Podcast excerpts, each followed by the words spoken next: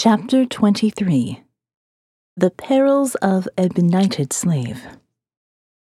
Eventually, Paul walked me down the main hallway dividing the FEMA medical bay. It reminded me of the infirmary back at CVU, just a little dusty. Dark monitor screens and empty clipboards lined the walls near patient room doors. Two wheeled beds were parked near the end of the hallway and open double doors into an exam room. Paul filled the time with more explanation. We have two doctors here, not including the guy upstairs. Igor is just a glorified military medic, Vietnam vintage. Igor? Paul continued. Upstairs, you call him Doc. We call him Igor because he's the one who brings us cases from upstairs. The terminally pregnant woman you saw, for example. The very old and sick. We bring them here, and the science guys do science stuff on them. In a humane way, of course. Comfort and dignity and all that. I understood Paul's active detachment. I could only imagine the number of people he locked out of HG World the day the doors closed. He was the one to tell the managers to shutter, leaving hundreds of living people outside at the mercy of a small herd of eaters. When a small group of refugees managed to break into the sewer tunnels on the west side of the building, Paul had them dealt with in a humane way, of course. I understood Paul as that necessary breed of human that had to make inhuman choices. Motivated by selflessness, he has found himself in opposition of his better nature. That French Quarter artist taken from home at gunpoint is now the gatekeeper at a superdome of his own design. He has accepted his role and will execute his duties for his self proclaimed greater good. The best someone like Paul Handsome can hope for now is a merciful God and for history to forget him in favor of more heroic figures. Noticing a whiteboard with names and a list of what looked like test subject codes, I asked Paul, Who are the scientists? Holdovers from the CDC FEMA group that was deployed here months ago. As you noticed, the main body never made it back here. Most of them abandoned their posts the same way our military kinda disappeared one weekend when things got really bad. Most never got on the plane from Atlanta.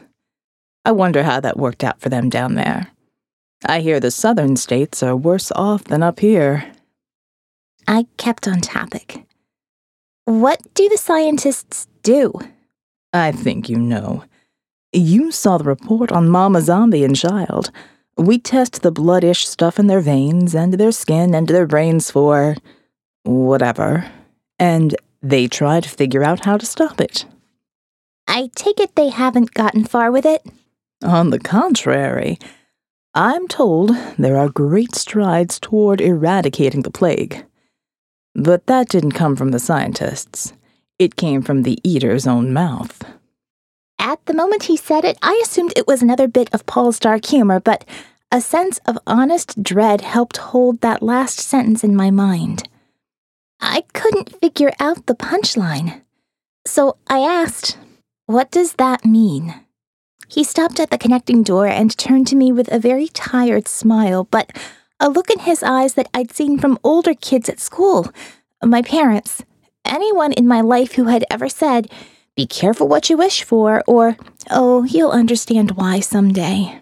All Paul said was, Check this out first. Paul led me through another connecting door into the exam room. Looming over that exam table was a puffy middle aged man who appeared to have just rolled out of bed with an empty scotch bottle. Clearly, he was not used to being around people. He wore a long white lab coat over green scrubs stained in patches and smears of rusty brown. He wore thick glasses and earbuds connected to a device tucked into his coat. His hair looked like abstract art made from dried straw.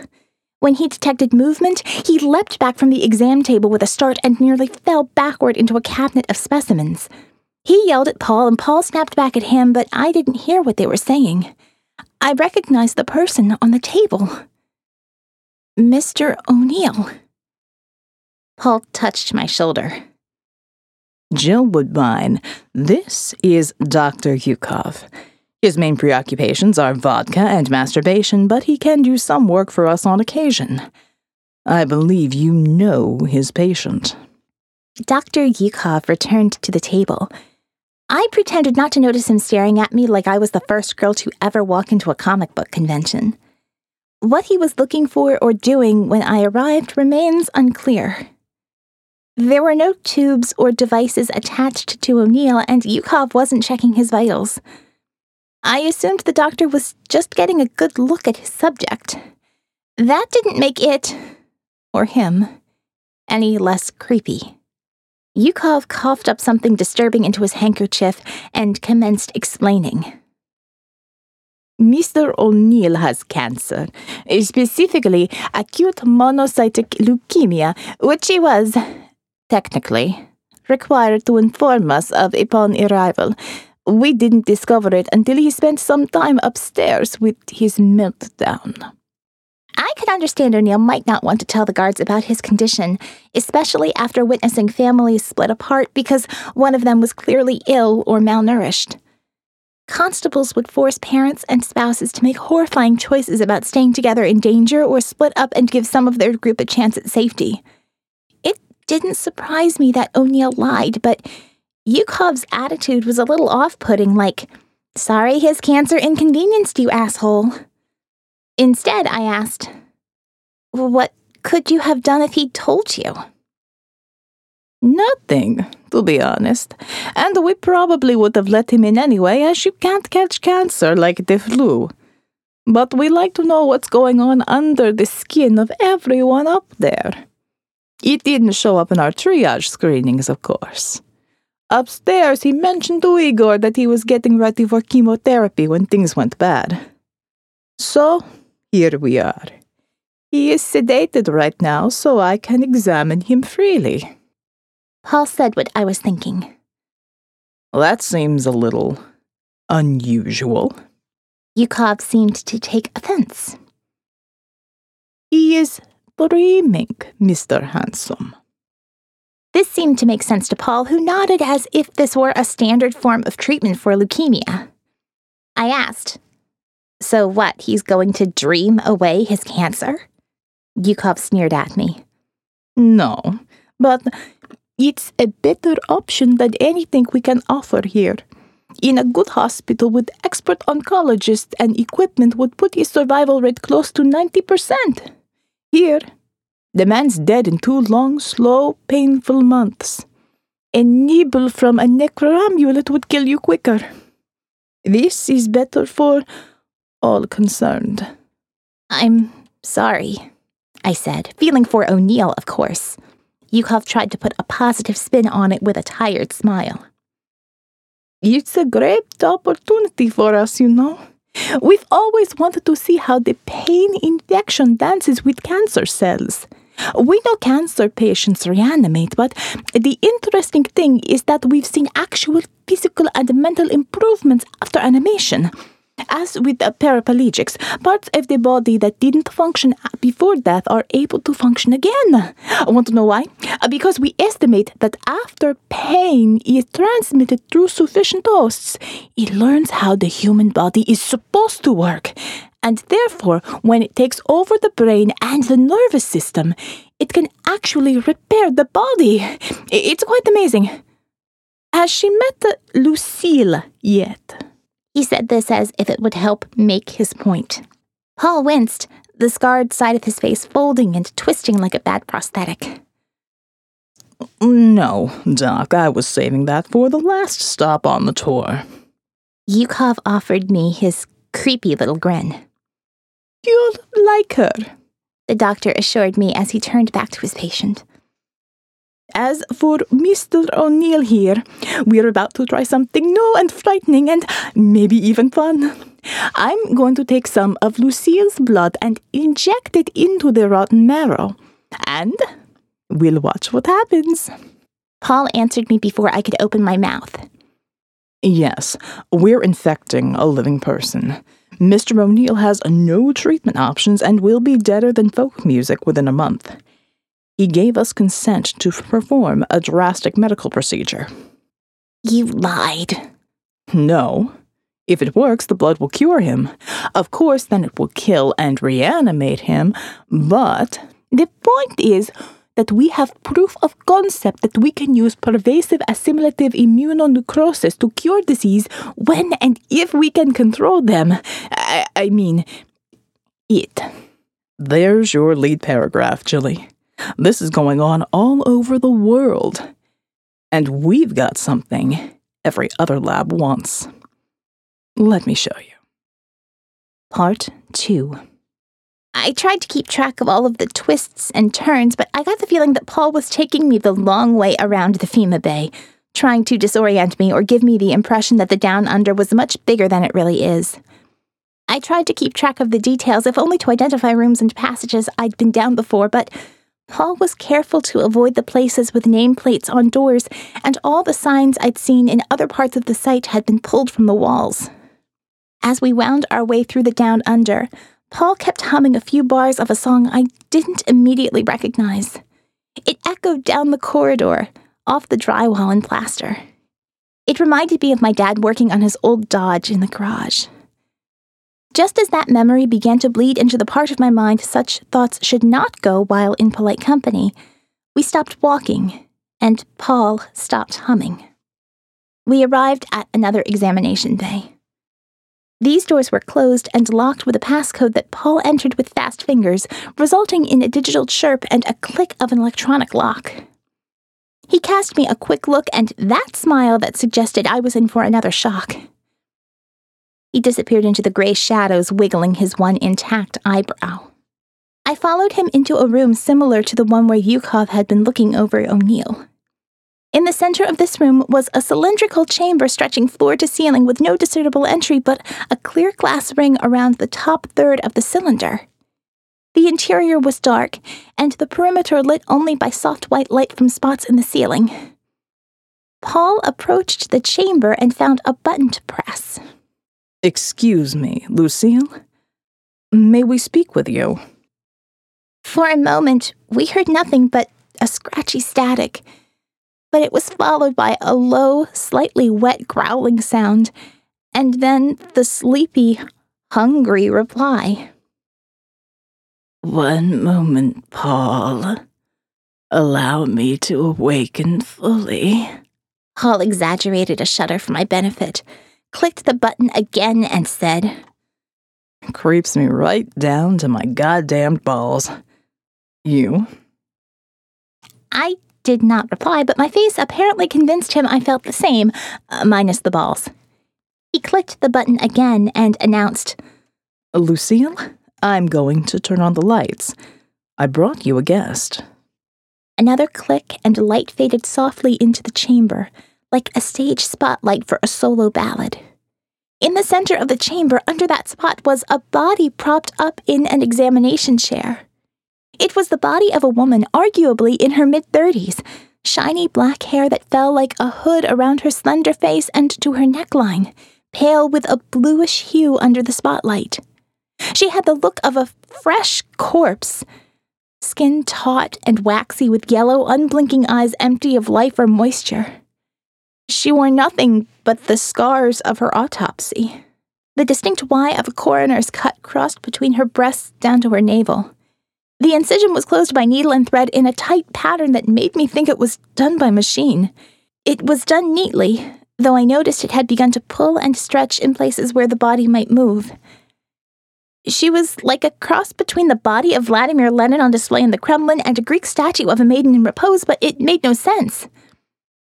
This was just another corpse, I remember thinking, and then looking around the chamber for the source of the voice, then up and out into the room for someone watching us remotely. There were no cameras in the room. Paul made two quick clicks on the microphone button and said, well, Take it easy on the girl. I think this might be a lot to take in at once. The body moved. Its head turned in our direction, slowly and deliberate. The lips parted. With effort, it articulated its breathy words with stiff lips and a nearly frozen tongue. We are Lucille. My inside voice said, No, you were Lucille. Past tense. I am Jill. Present tense. My outside voice automatically responded as I'd been taught growing up. Nice to meet you. I'm Jill. And as soon as it left my mouth, I felt like I'd just been introduced to the life size fiberglass bird outside a red robin and told it the pleasure was all mine. Yes. We've been told many excellent things about you, Jill Woodbine. I stuttered a few syllables in reply, but then settled on being absurd. I don't know what social rules we're following. I I've never talked to a corpse in a can before, so forgive me for not shaking hands. Jill, Paul growled. Purple, dry lips cracked as she spoke. we have no arms or legs where we come from, Jill. These hands, arms are quite cold and weak. We hope my appearance does not disturb you too greatly. You've no doubt witnessed great horrors in recent weeks and months. We are so sorry for that. Who are you, Lucille? Why are you locked up in here? Between exchanges, there would always be a moment of silence, perhaps in part to form a reply, but also to gather the necessary strength to speak. I could see Paul shifting nervously from heel to heel. We are speaking through the woman who was last to die as host to us. If you think of us as a sickness to the body, perhaps it is best if you imagine that you are speaking to the disease. I looked over at Paul, who seemed a little uneasy watching Lucille shift in her chair. I was looking for the sign he was about to deliver the punchline. When it didn't come, I pelted him with sarcasm. An eater! I can't believe it! I'm talking to, interviewing an eater. It's like Anne Rice ran out of ideas and. J- Paul cleared his throat. Sorry, Lucille. She doesn't know the differences between you and your.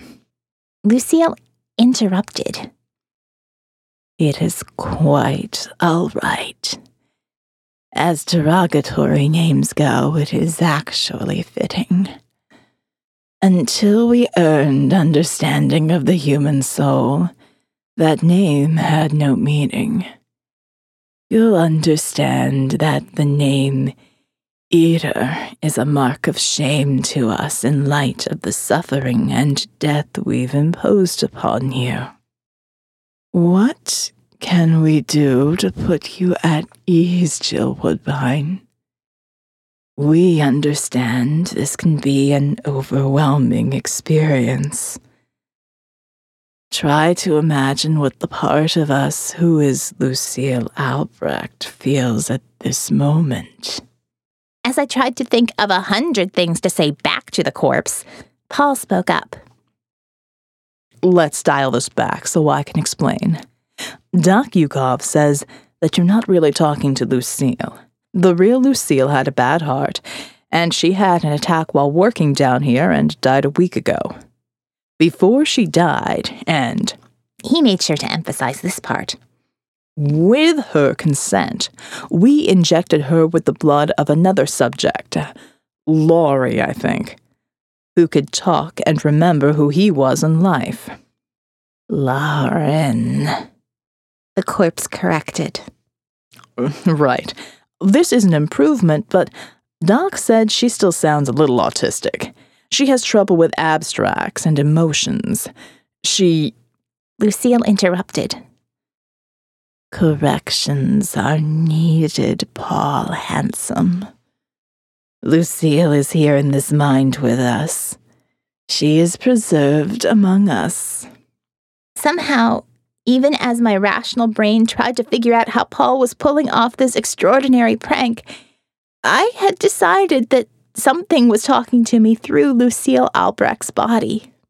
What I was feeling, The core of this entire exchange was the dawn of a horrifying realization that this entire crisis had a face. It had a voice and a name Lucille. In that moment, everything evil and wrong and sad in the world personified. I believed it as much as the name I took from my parents, now probably dead or walking the earth like Lucille's kind. Of course, Lucille had the gift of speech, and despite the fact that she claimed to have trouble understanding emotions and semantics and all those abstract social concepts, she was quick to pick up on it. And as the dawn of this reality burned slowly through my darkest cynicism, it didn't matter to me if she were a patient zero, a scientific fluke, or just some crazy bitch in makeup. Like that murderer Henry Pennyweight said at his sentencing hearing for murdering six children in a public park last year. Those kids didn't cut my job, take my house, or kill my wife, but since I couldn't kill God for all that, I took some of the things he loved best. I can't kill the disease, but I could enjoy burning the flesh off your genocidal bones. Lucille continued. We can feel your rage and accept it. We need it to understand the scale of what we've done, if only so we can move on and grow from our tragic introduction. Wait a minute, I shot back. What do you mean you feel my rage? How the hell do you have any feeling at all? Lucille did not respond right away, and that just made me angrier. I would like to burn you. I didn't know why I said it and was shocked at the anger in my voice when I did. Paul took a half step back from me. Stiff flesh stretched around her mouth and cracked lips bowed into a satire of a smile. Perfect teeth set in black gums. Honesty is appreciated. To be honest and kind Parts of us wish to die, but we see our mission as an opportunity to atone and try to make right something that went horribly wrong. We would like to help you, Jill.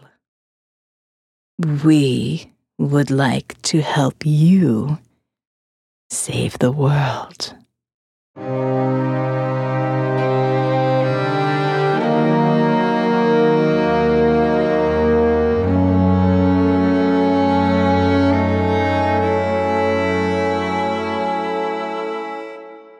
Chapter 24 The Soft Machine.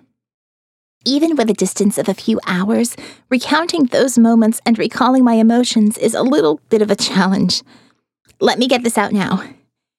This was a real, talking, shit philosophizing, undead thing mourning its catastrophic first contact with the human species, apologizing to me for all the bad things it had done to humanity, and acting like I was there to grant it absolution. And how was your day, dear reader? I hope my account of what followed makes sense to you. I should probably sleep on it and edit the chapters tomorrow, but honestly, I don't want to sleep. I feel like I'm being watched from inside my own head. I see Lucille's dead eyes and feel like she's eavesdropping on my thoughts. I am unsettled, unconvinced, and. Well, I'll get to that part in the next chapter. As I write this, I am safely back in Molly's room. For now, glass of Zinfandel in hand, pondering the biggest question of my life. Someone's at the door. Molly's home. More in a bit. Part 2 When Molly returned to the room a bit ago, she was in an old jeans and a cream colored baby doll. She didn't have her coveralls. Her whole body was soaked with sweat, causing the dirt on her face and arms to streak. She said nothing but gave me a weary nod on her way to the shower. She remained in the shower for nearly half an hour.